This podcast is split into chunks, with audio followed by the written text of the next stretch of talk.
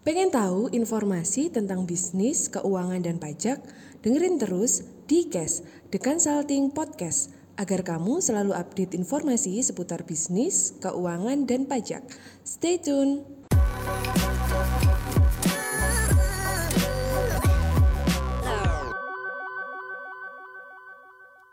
Kita mulai dari opini yang pertama, yaitu opini atau pendapat wajar tanpa pengecualian atau dalam bahasa Inggrisnya disebut unqualified opinion. Nah, kenapa sih auditor memberikan uh, pendapat seperti ini, pendapat WTP ya? Nah, itu biasanya itu karena uh, semua laporan keuangannya itu sudah lengkap ya.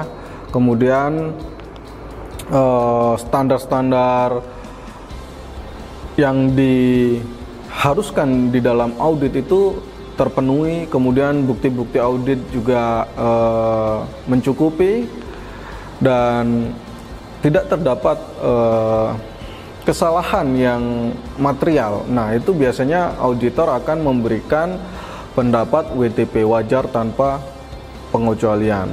Nah, sekarang kita menuju ke opini yang kedua ya atau pendapat kedua yaitu pendapat wajar tanpa pengecualian dengan paragraf penjelas atau modifikasi kata-kata atau dalam bahasa Inggrisnya disebut unqualified opinion report with explanatory language. Nah, kenapa sih auditor memberikan pendapat atau opini seperti ini? Itu biasanya dikarenakan karena ada uh, beberapa ada sesuatu atau beberapa yang uh, kurang konsisten dalam menerapkan prinsip-prinsip akuntansi.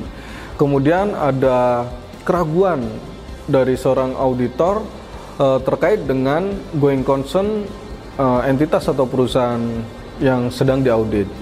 Kemudian uh, adanya penyimpangan-penyimpangan uh, dari prinsip akuntansi ya. Adanya penyimpangan-penyimpangan dari prinsip akuntansi yang uh, sedikit seperti itu. Kemudian uh, adanya laporan dari uh, auditor lain, auditor sebelumnya seperti itu. Nah, itu uh, yang uh, opini sebelumnya uh, menyatakan bahwa laporan keuangan perusahaan ini wajar tanpa pengecualian dengan paragraf penjelas. Nah, itu beberapa hal yang mendasari auditor saat ini auditor yang sekarang sedang mengaudit memberikan opini WTP dengan paragraf eh, tambahan ya atau paragraf penjelas seperti itu. Kemudian kita lanjut ke pendapat yang ketiga atau opini yang ketiga yaitu pendapat wajar dengan pengecualian WDP ya. Kalau yang tadi WTP yang ini WDP. Nah, ini dalam bahasa Inggris disebut qualified opinion. Pendapat wajar dengan pengecualian ini, ini biasanya itu e, diberikan oleh auditor kepada perusahaan itu ketika laporan keuangan ini disajikannya itu e, secara ya secara wajar, secara wajar dalam semua hal yang material ya untuk posisi keuangan, hasil usaha, untuk arus kas. Nah, tapi ada beberapa hal atau misalnya beberapa akun itu yang uh, yang mempunyai dampak gitu, mempunyai dampak yang lumayan signifikan. Ah, oleh karena itu auditor tidak memberikan uh, opini WTP atau wajar tanpa pengecualian, tapi memberikan uh, opini atau pendapat wajar dengan pengecualian atas akun tertentu misalnya, misalnya atas akun uh, beban manfaat karyawan gitu misalnya atau beban imbalan uh, imbalan karyawan pasca kerja. Nah seperti itu. Atau uh, dengan pengecualian atas akun pajak penghasilan misalnya seperti itu nah itulah yang menyebabkan auditor memberikan uh, opini atau pendapat seperti itu. Sekarang kita lanjut ke opini yang keempat ya, yaitu pendapat tidak wajar atau dalam bahasa Inggrisnya disebut adverse opinion. Nah, ini diberikan oleh auditor kepada perusahaan itu jika auditor merasa bahwa eh, laporan keuangan ini itu disajikan secara tidak wajar ya, di, eh, disajikan secara tidak wajar dalam eh, hal posisi keuangan, hasil usaha, arus kas, nah sehingga eh, laporan keuangan ini tidak sesuai dengan standar akuntansi keuangan yang eh, berlaku di Indonesia. Nah, oleh karena itu biasanya auditor memberikan eh, opini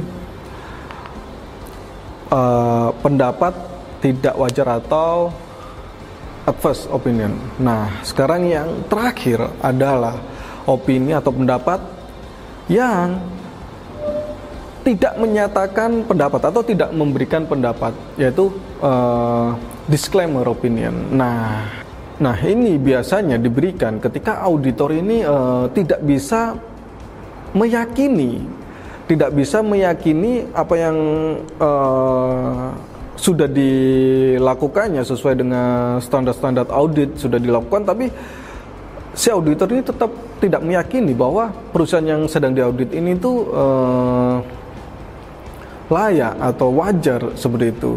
Nah, ini saking parahnya sehingga uh, auditor memberikan opini yaitu disclaimer, tidak memberikan pendapat seperti itu.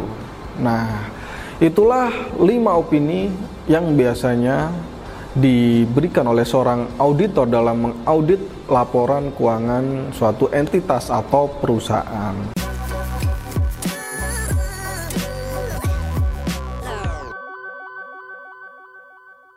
Terima kasih sudah mendengarkan Tikes. Sampai jumpa di episode berikutnya ya.